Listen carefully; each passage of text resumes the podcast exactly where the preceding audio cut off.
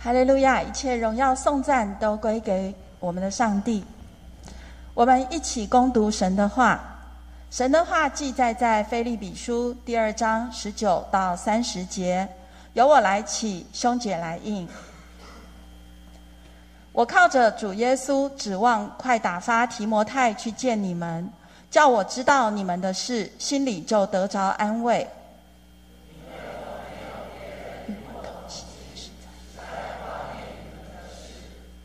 别人都求自己的事，并不求耶稣基督的事。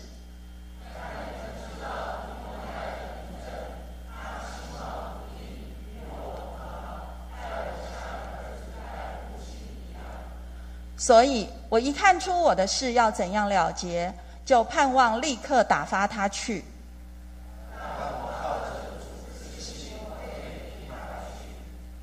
然而，我想必须打发以巴弗提到你们那里去。他是我的兄弟，与我一同做工，一同当兵，是你们所差遣的，也是供给我需用的。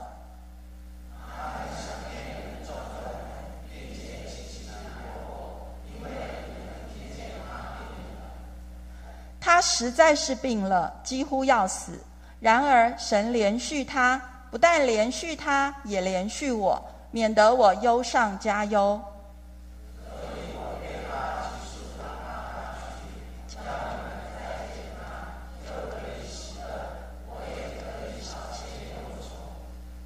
故此，你们要在主里欢欢乐乐的接待他，并且要尊重这样的人。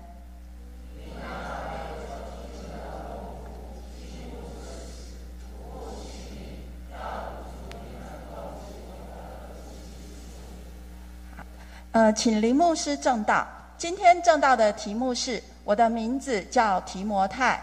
我的名字叫提摩太。亲爱家人，大家平安。我们开始今天的敬拜，我们还是彼此祝福。我们跟隔壁后面一起祝福说：愿神赐福你身心灵多健康。我们一起来做一个祷告。亲爱的父神，我们相信。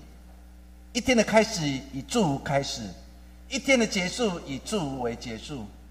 那我们生命当中充满了更多祝福，少点的诅咒。因为当我们越祝福的时候，其实我们也是一个蒙福的人。父神，求你帮助我们在每一天的生活经历当中，虽然遇到很多难处的事，但是我还是依然口说祝福的话。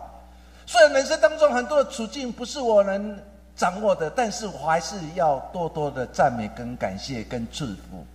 也帮助我每次回到神面前的时候，再次看自己，再次检视自己的信仰，再次看见那位爱我的神原来没有离弃我。耶稣，谢谢你用你今天的话语再次对我们解明，让我们了解你的真理，将一切荣耀归给你。祷告奉耶稣的名，阿门。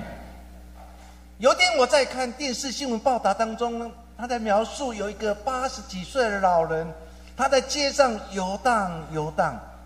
路人看到这个老人在街上游荡的时候，就有点忧心，就赶快打电话给警察局，警察就来了。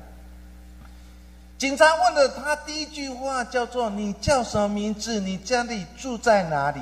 你的电话是什么？” 可是这个老人其实已经完全失智了，他只是对警察说：“我已经忘记了所有的一切。”忘记我借名字，也忘记我住在哪里，也忘记我的电话。其实这次台湾现在所发生的一个社会事件当中，我们常常也会经历这样的事情。我们会遇到有些失智的人，他不知道他叫什么名字，他住在哪里。我们常有一个哲学家曾经这样说：说生命最大的困境是什么？那就是不知道自己是谁，也不知道未来在哪里。有一个哲学家当我们去想这句话当中的时候，其实给我们很大的提醒：原来生命当中我们生命最难处的事，那就是不知道我是谁。现在弟兄姐妹，当有一天你不知道你是谁，当有一天你不知道你的家里在哪里，当你不知道你的电话号码。当你不认识站在你对面你的儿子、你的女儿、你的媳妇的时候，或许对你来讲，那是人生当中最大的困境，不是吗？当我们只是来想人生的困境，不知道自己是谁，也不知道未来在哪里。有一本书叫做《记得你是谁》。这本书当中，其实讲了一句话，让我印象很深刻，到现在为止。他特别说：“记得你是谁，而不是你拥有什么成就。要永远知道你是谁，而不是让人知道你有多少的成就。”可是，往往我们在这时代当中，我们期待我有更多的成就，无论在学业上面、在事业上面、在人际关系上面，我希望有更多的成就，因为我的成就，人家才能看见我。因为这些成就，我们就不断的努力，不断的努力，甚至为了有更多的成就，我们可能成为一个伤害别人或是一个压迫别人的人。当我们拥有这一切的时候，其实我们成为被人讨厌、被人所厌弃。所以，当我们重新来想想生命当中其实最美的一件事情，那是永远知道你是谁。因为当你知道你是谁的时候，你才有办法安静在神的面前，领受从神的恩典。创世当中所说的伊甸故事当中，让我们最大伤痛就是亚当夏娃不知道自己是谁，他们只想要超越神，他们只想要跟天一样高，他们已经忘记了神对他们的教导一切的话语。当他们忘记了自己是谁，他们忘记了降服在神的面前，谦卑在神面前的时候，罪的陷阱就来了。求神帮助我们重新检视自己信仰，不是告诉自己我一生努力要拥有多少成就，而永远知道我是谁。我的爸爸叫什么名字？我的妈妈叫什么名字？我的太太、我的先生，甚至告诉其他人我是基督徒。这是给我们一个很大的提醒，在这个时代当中。耶稣曾经行完很多神迹，包括五饼二鱼神迹。若你仔细看马可福音当中，耶稣行完五饼二鱼神迹，又行了很多的奇事。耶稣就对门徒讲了一段话，在马可福音第八章二七到二十九节，他说：“耶稣和门徒出去往该撒利亚北利比的村庄去。”因为耶稣行完了五饼二鱼的神经，很多人开始说：“耶稣做王，耶稣做王，耶稣做王。”耶稣再一次想要对门徒说出他心里话，想要门徒认识他到底有多深。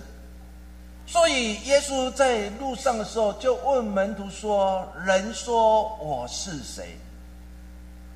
他们说：“有人说你是施洗约翰，有人说你是以利亚，又有人说你是先知里的一位。”对门徒的印象当中，他们看见耶稣所行的神迹当中，他们第一个想到那个耶稣可能是施洗约翰，有可能是以利亚，有可能是先知当中最伟大的一位先知。这些好像无法满足耶稣的心，因为这不是耶稣想要的答案。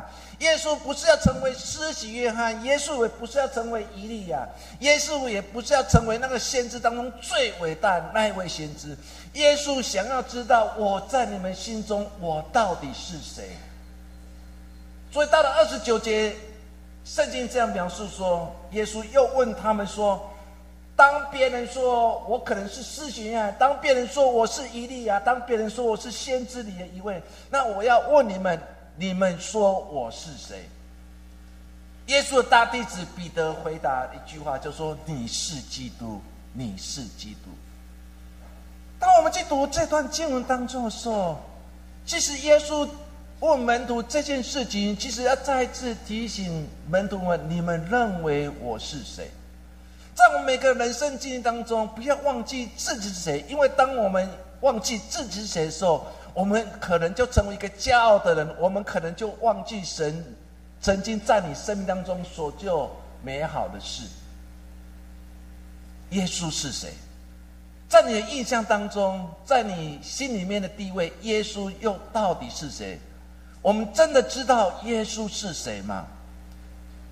我们真的也会像彼得一样说：“你是基督，永生上帝儿子。”还是你也会说，你可能是施洗约翰的再再出世，你有可能是那个没有经过死亡的伊利亚，你有可能是先知当中最伟大那一位先知。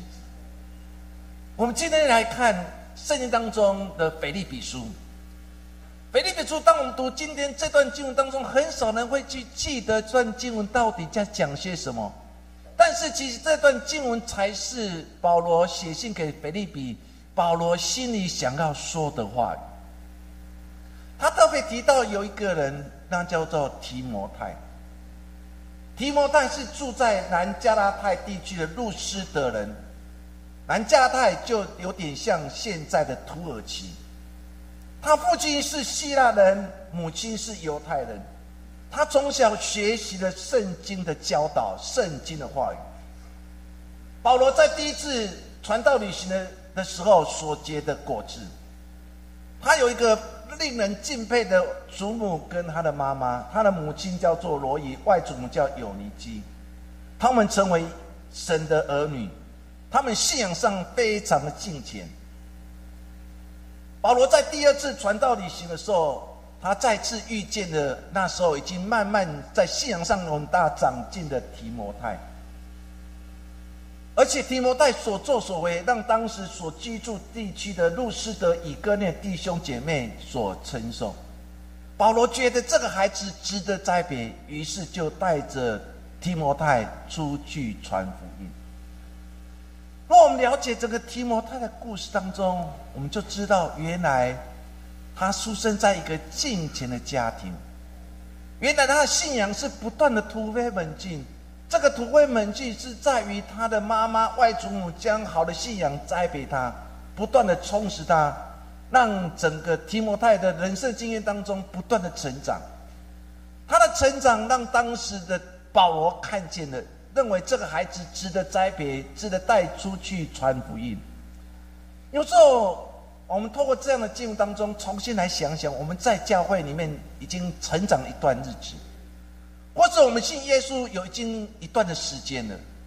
我们属灵生命到底是枯萎还是成长呢？我们信主越深，信主的年纪越来越加深。照理讲，我们应该是对信仰是更加了解。可是，往往我们对神的话语是越来越模糊的。我们常常以为信主久了，我们就与神关系越来越好。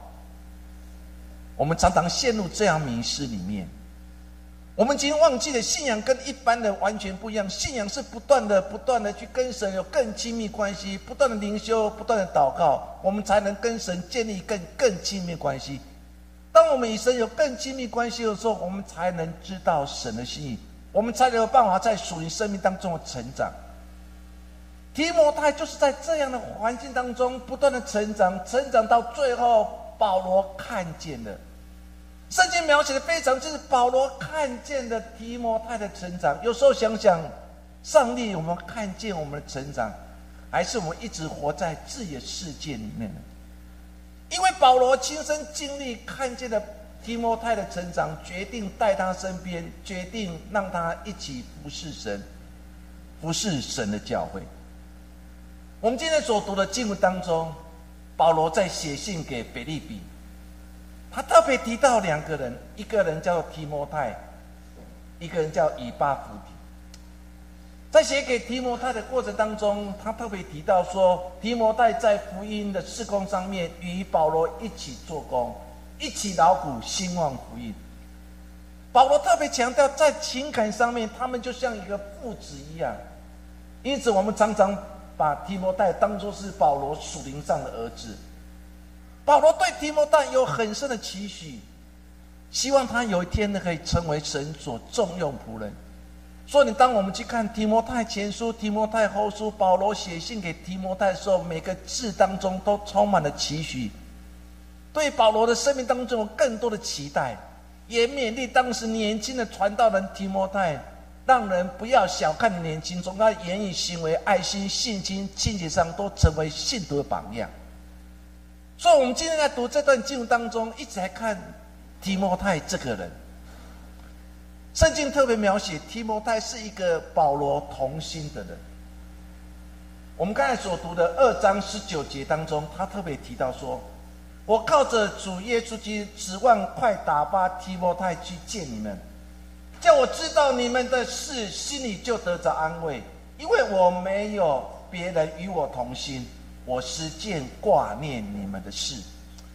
保罗在写信给当时腓利比教会当中的时候，他非常期待一件事情，就是他很期待赶快让提摩太去见，一直在信仰甚至在传福当中给保罗非常支持的腓利比教会，一直他期待提摩太赶快去到提那个腓利比教会去，目的就是为了让他们心里得到安慰。保罗在第二十节当中的时候，你可以看出保罗内在那个孤单感。他说：“因为我没有别人与我同心，我实践挂念你们的事。”新一本圣经这样翻译说：“他是唯一与我同心，并且真心关怀你们的人。”这是保罗对当时的提摩太一个很深的定义。他特别提到说，提摩太是非常关心腓利比教会，而且他是与我一起同心的。当你读这段经文当中的时候，你可以看到保罗说：“我没有人与我同心，我在传福音的过程当中是如此孤单。”但是腓利比教会派了以巴弗迪来成为帮助，甚至提摩太也成为帮助，提多也成为帮助。有时候你看到保罗一生传福音的过程当中，难免会有孤单感。有时候成为一个救徒，在时代当中也很有孤单感，不是吗？我们左右观看，在四周围当中，好像都不是与我们同信仰的人。有时候我们讲耶稣的故事，你会觉得有点孤单感，因为好像没有人跟你一起说阿门，没有人赞成你所经历那个神机奇事。所以，当你站在朋友当中，你那个孤单感，你也或许你也会跟保罗一样，没有人与我同心走这条信仰的路。尤其我们当中很多人都第一代信徒，当你是第一代信徒，那个孤单感、那个寂寞感，你更深刻的了解到，你有时候在很孤单、很寂寞，甚至在夜深人静的时候，你可能会跟神讲说：“神，你知道我内心的孤单，没有人与我同心，一起跟我走这条信仰的路。”我很期待我们在座每个弟兄姐妹，让自己成为别人的帮助者，让自己成为别人一起走这条信仰的路的一个非常重要的人。保罗在讲这句话当中特别提到，在信仰的过程当中，他非常孤单，因为没有人与我同心。但是当他静下来当中的时候，他特别强调说，有一个人名字叫提摩太，他是与我同心的人。他真的关心你们，所以我打发他到你们那里去，把福音的真理一次一次的说明清楚。同心在原文的意思就是一个尖的意思，因为犹太人习惯用两只牲畜一指耕田，借此来说明同心同行才能完成工作。所以保罗用当时犹太人常常用的“同心”这个字眼。再次鼓励菲利比教会，也再次鼓励了提摩太。他说：“提摩太是与我同心的人，所以你们也要与提摩太一起同心，一起完成神所托付你的工作，传福音的工作。”保罗所说的同心，不是你同我的心，或我和你的意。保罗所说的同心，其实就是要来与上帝同心，因为只有与上帝同心，我们才能跟上帝同行。在信仰的过程当中，我们期待我们与神同心。如果我们无法与神同心，我们就无法与神同行。当我们打开旧约圣经当中记载的摩西的故事，我们看到摩西一生当中与神同行。摩西当中一生都与神同心，虽然他面对很多指责，虽然曾经软弱，曾经跌倒过，但是他深深相信神就是他生命当中最重要的指导者。说，亲爱家人，当我们学习要说哇，上帝，我要跟你同心，但是若我们有跟神同心，我们才有办法跟神同行。这在信仰当中常常给我们一个很大的提醒。同心才能完成神所托付我们非常重要使命。我特别举以西结啊，利西米圣经当中的故事当中，让我们了解，他们面对的最后一里路，那就是城墙修完毕，大门修完毕。但是他们面对的敌人非常的多，就是因为以色列同心来建造城墙，本来原本估计是两年四个月才能完成的。最后五十二天就把城墙修建完成。尼西米记第六次第六章第十五节说：一路月二十五日，城墙修完了，共修了五十二天。六章十六节说：我们一切的仇敌、四围的外邦人听见便惧怕，愁眉不展，因为这工作完成是出我们的上帝。当你读这段经文当中，你可以想象当时先知尼西米回到耶路撒冷。最后一里路完成是最难的部分，那就是把大门修好，把城墙修筑完毕。最后一路常常也是最困难的一件事情，因为有很多敌人正等着他。是作为敌人已经跟当时尼西米讲说：若你们敢动工，我们就会联合其他敌人来攻击你们。尼西米所面对不是事事顺利修建城墙的施工。而且是有人，甚至敌人已经对他挑挑战，甚至对他说：“你只要敢建造城墙，我们立刻来攻击你们。”可是尼西米并没有因此而灰心。尼西米特别对当时的犹太人特别提醒说：“对，敌人在我们四周围，敌人已经跟我们呛香，甚至已经挑战我们。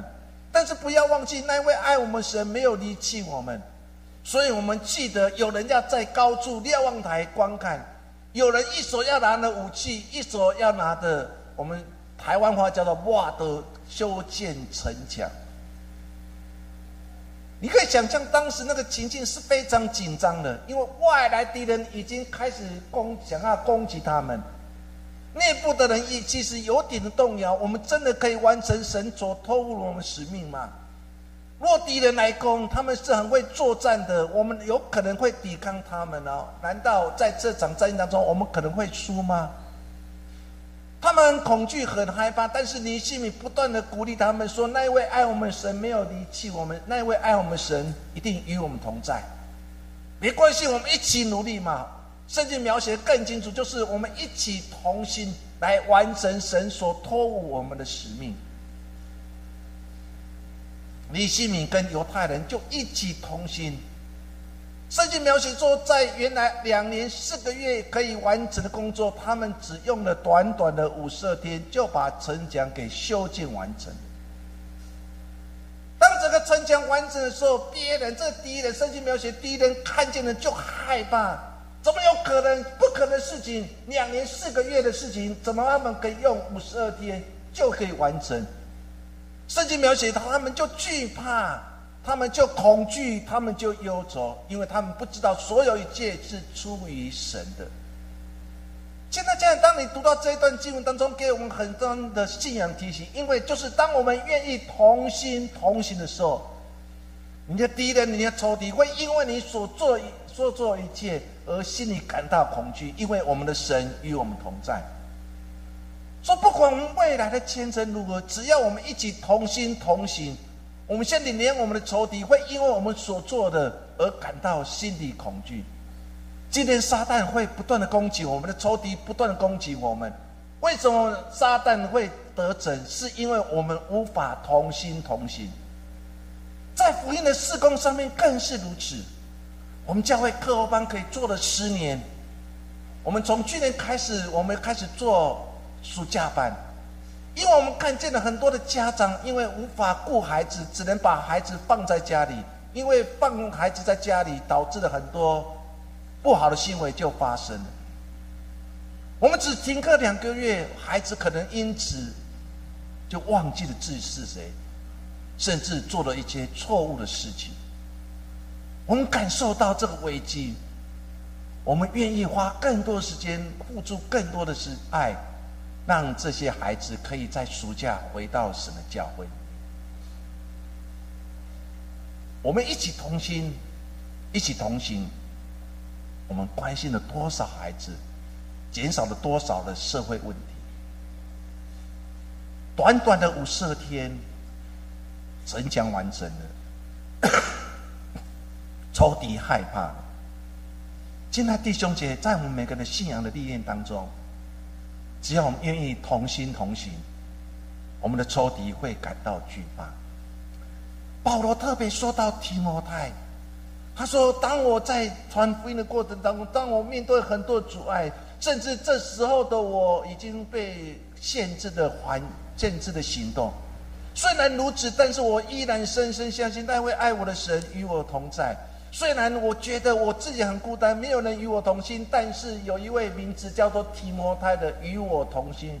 我知道我无法到你们他们的，所以我快快的希望提摩太赶快去腓利比教会。”对你们说安慰、鼓励、造就的话，做求神帮助我们在信仰的历练当中，更重要的就是当我们同心的时候，我们才有办法一起同行，完成神所托付我们传福音的使命。彼得前书第三章第八节，我们一起来读。总而言之，你们都要同心，彼此连续，相爱如弟兄，存连慈怜谦卑的心。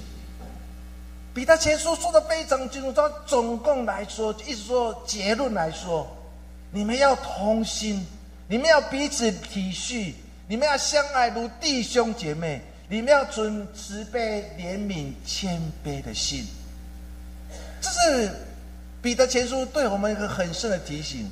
人生的经验当中，就是要我们同心。当我们同心与神同行的时候，我们才有办法有连续的心。我们才有爱弟兄姐妹的心，我们才有一颗谦卑的心。求神帮助我们，我们看见的提摩太就是这样与保罗同心、与上帝同行的人。再来，我们来看提摩太，保罗特别提到提摩太说，他只求耶稣基督的事。二章二十一节，保罗怎么说？他说：“别人都求自己的事。”并不求耶稣基督的事。现在弟兄，当你去读这段经文当中的时候，保罗第一个感慨就是我没有与我同心的人。第二件事情，他看见了大家都求自己的事，没有求耶稣基督的事，这是保罗非常感慨的事情。所以保罗在感慨这段经文当中，他特别提到说，他看见了很多人没有爱主的心。只会顾自己的事，这是保罗内心所忧虑的事。当你读这段话，或许过过去，我们来读腓立比书，就轻轻把它看过去。可是，当你好好去读这句话的时候，是保罗内在心里的感慨，他信的忧愁，因为他已经看见当时教会的人只顾自己的事，只求自己的事，不求耶稣基督的事。这段话语或许对现今就有一个很深的提醒：我们到底在这时代当中，我们在意自己的事，在意别人的事，还是我们在意耶稣基督的事？我们到底所求的到底是什么？现今基督徒或者或许越来越求自己的事，但越来越少求耶稣基督的事。说在今天经文当中，保罗特别提到两个人，第一个人叫做提摩太，第二个人就是以巴弗迪。他们就是在保罗身边来扶持他。他们共同的牵挂一件事情，那就是他们牵挂耶稣基督的事。当我仔细读这段经文当中的时候，我有时候问我自己：到底我求的是自己的事？还是我求的是耶稣基督的事。教会是一个信仰共同体，教会不同于其他庙宇，不同不同于其他社会团体。社会团体只求自己的社会团体被人家注意、被人家看见，甚至被人家赞扬。很多基金会所做的善事，只是为了让人看见他基金会做了那么多善事，然后被政府所包养，甚至被内政部所包养。他们期待是别人看见他们所作所为，但是我们是一个信仰共同体。为什么耶稣不断的教导我们右手所做不要让左手知道？因为耶稣在告诉我们非常重要的信仰观念：一切荣耀归给神。这也是教文常常提的一件事情。我们看到提摩太，看到以巴弗迪，他们只求耶稣基督的事，希望耶稣基督透过他们在服侍的时候让人看见了。今天同样的，在信仰的历练的过程当中，我们要重新翻转我们过去的信仰经历。当我们做每一件事情的时候，我们在这问我们自己：若耶稣在这里，他会怎么做？当我们在彼此争吵的时候，我们就问我们自己说：若耶稣在这里，他看到我们两个正在争吵，甚至用很恶毒话语彼此攻击的时候，耶稣会怎么做？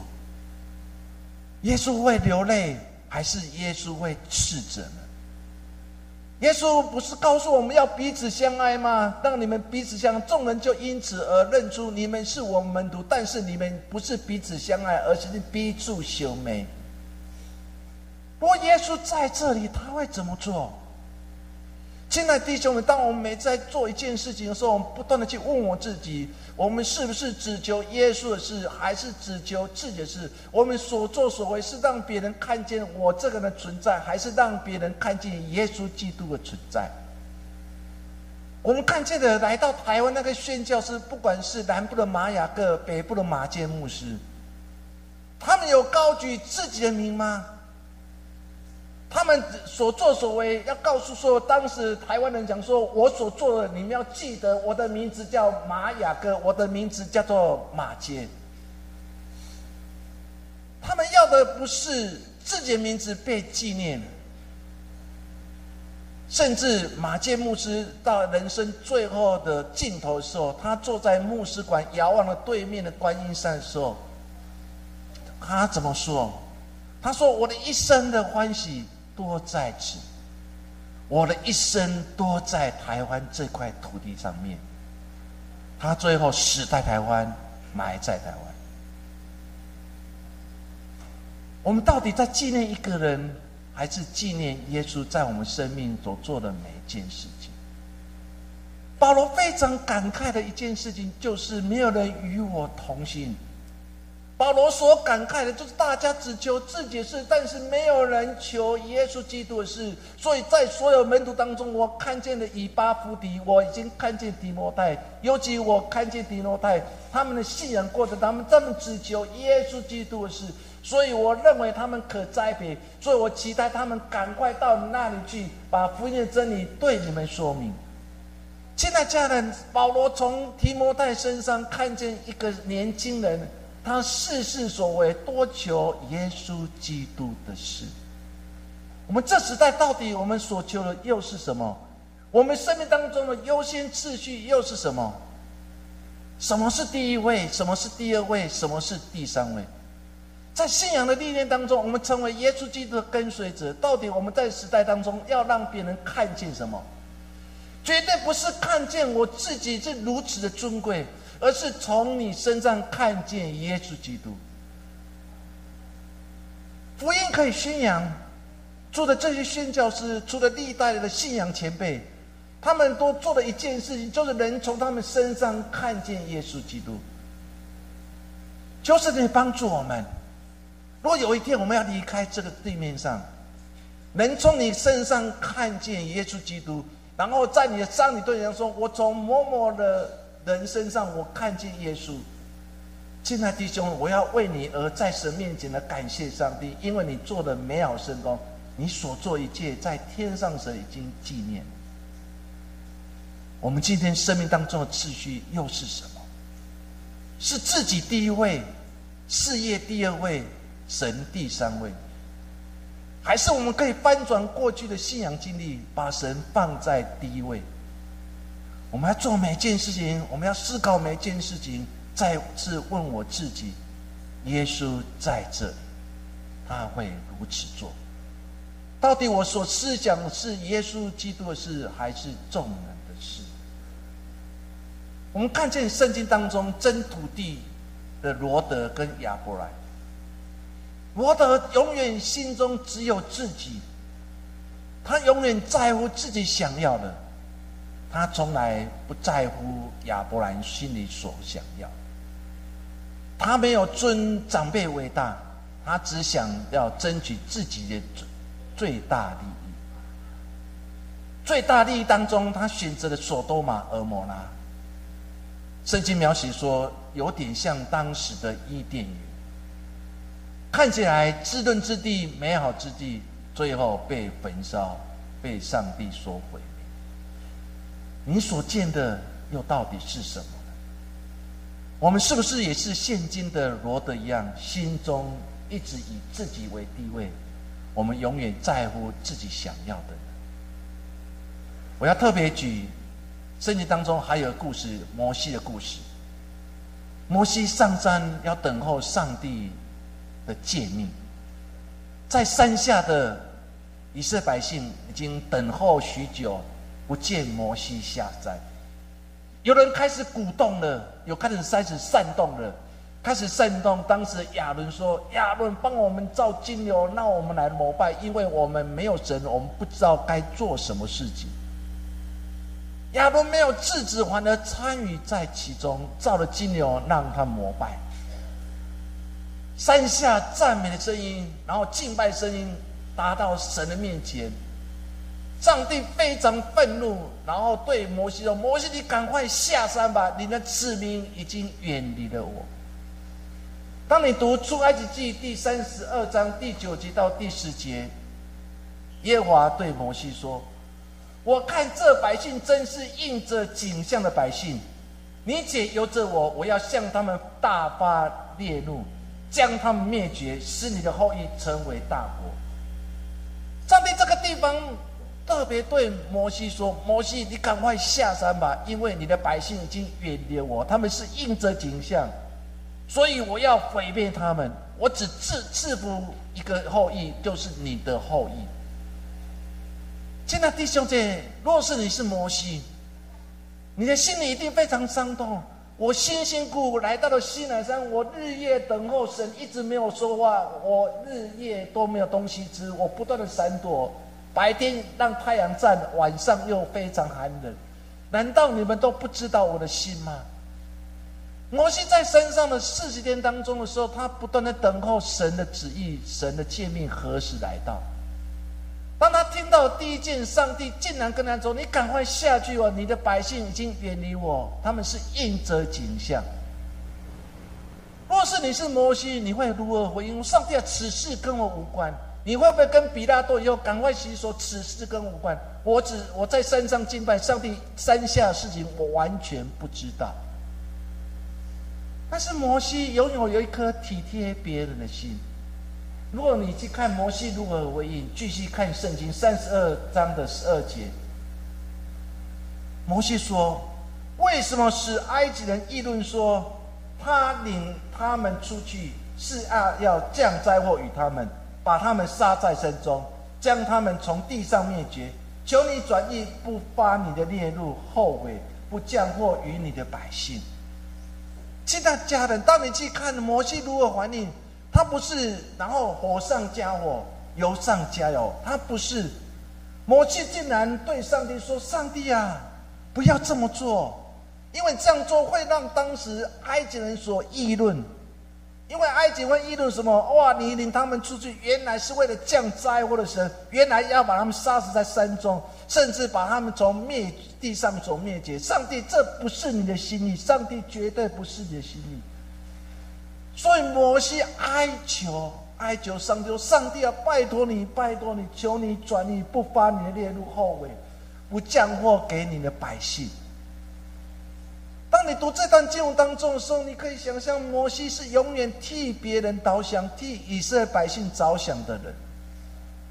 有时候我看摩西的人生的经历，或许给我一个很深的提醒，就是我们可以成为别人为别人而着想嘛。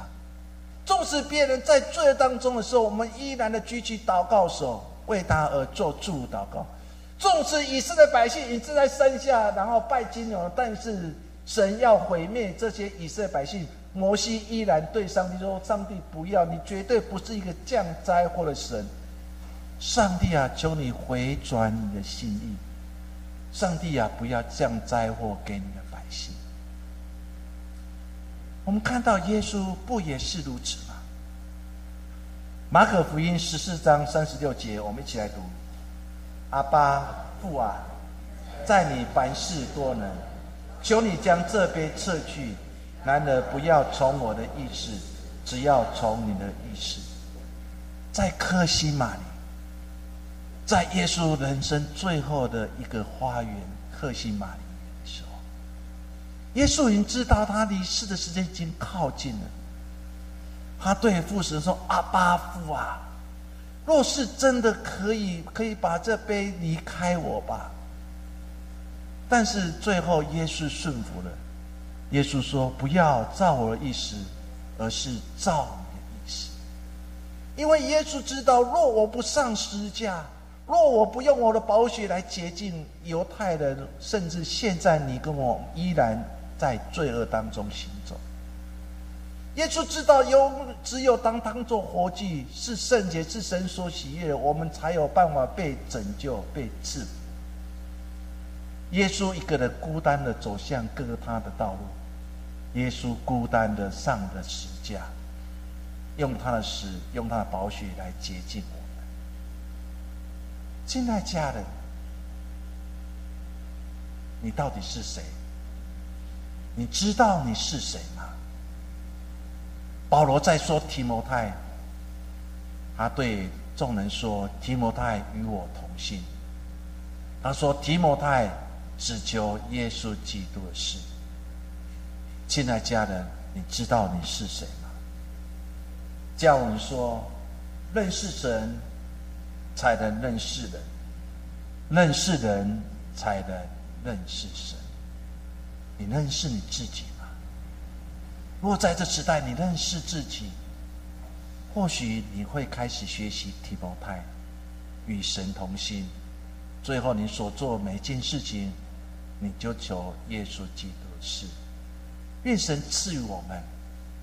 他叫提摩太，你叫什么名字呢？愿神赐福于我们。我们来做个祷告。父神，谢谢你来了解提摩太短短的一段的故事，却是保罗内心所要说的话。年轻的传道人提摩太与保罗同心同行，接续保罗传福音的工作，把福音慢慢的传开。一个年轻的提摩太所求不是自己的事，而是求耶稣基督的事。主啊，谢谢你！我们越来越不知道我自己是谁。我越来越不知道神的心意是什么，我越来越只求自己的心意，没有求神的心意。主啊，求你帮助我们每个家人。信仰就是不断的挑战自己，信仰就是不断挑战自己的生命的底线，自己的尊严底线，自己骄傲的底线。主啊，求你帮助我们每个家人，纵使遇到很多难处的事情。但是也让我们永远知道，我们在这时代当中只求耶稣的事。主啊，谢谢你，在你的教会当中有一群的弟兄姐妹，他们一直在做一件事情，就是社会慈善工作，其目的就让更多人有机会进入神的教会，被安慰、被鼓励、被造就。父神，谢谢你。因为我们教会只做一件事情，那就是我们一生一世只求耶稣的事，不求自己的事。耶稣，谢谢你。我们这样祷告，奉耶稣的名，阿门。我们要回应是之前，我们跟隔壁讲说，只求耶稣的事。好，我们一起齐来唱这首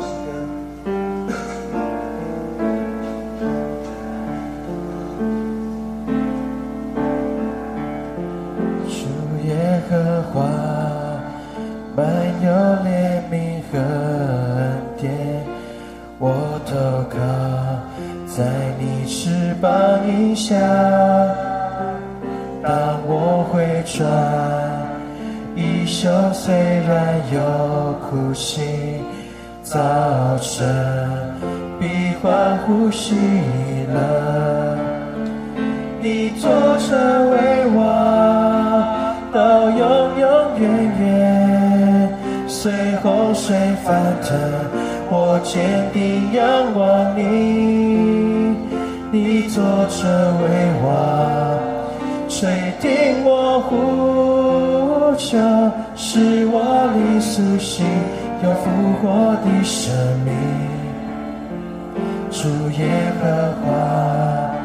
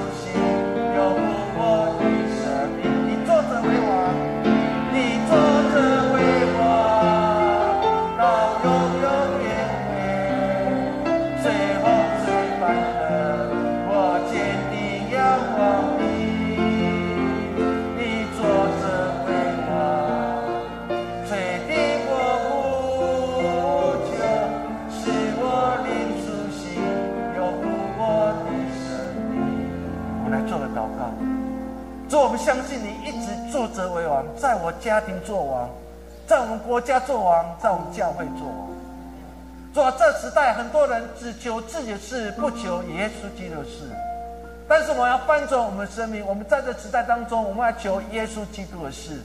我们要常常提醒我们自己：若耶稣在我们教会，他要我们教会永远二十四小时关门，还是将我们教会的门给打开，让更多人有机会进入神的教会？主啊，谢谢你，这是你给我们很大使命。原来教会存在是为了神的赐工而存在，教会存在是为了别人的需要而存在，教会存在是因为看见别人软弱而教会愿意打开门。耶稣，谢谢你。当保罗在感慨他没有人与我同心，他感慨大家只求自己的事的时候，保罗又说：“我看见了，我看见了忠心的提摩太与我同心，我看见的提摩太就是一个以耶稣的事为念的人。”主啊，谢谢我们相信我们在座所有弟兄姐妹，我们都是与神同心的人，我们都是事事只求神心意的人。耶稣，谢谢你。愿你的话语成为帮助，我们这样祷告，奉耶稣基督的名，阿门。我们要。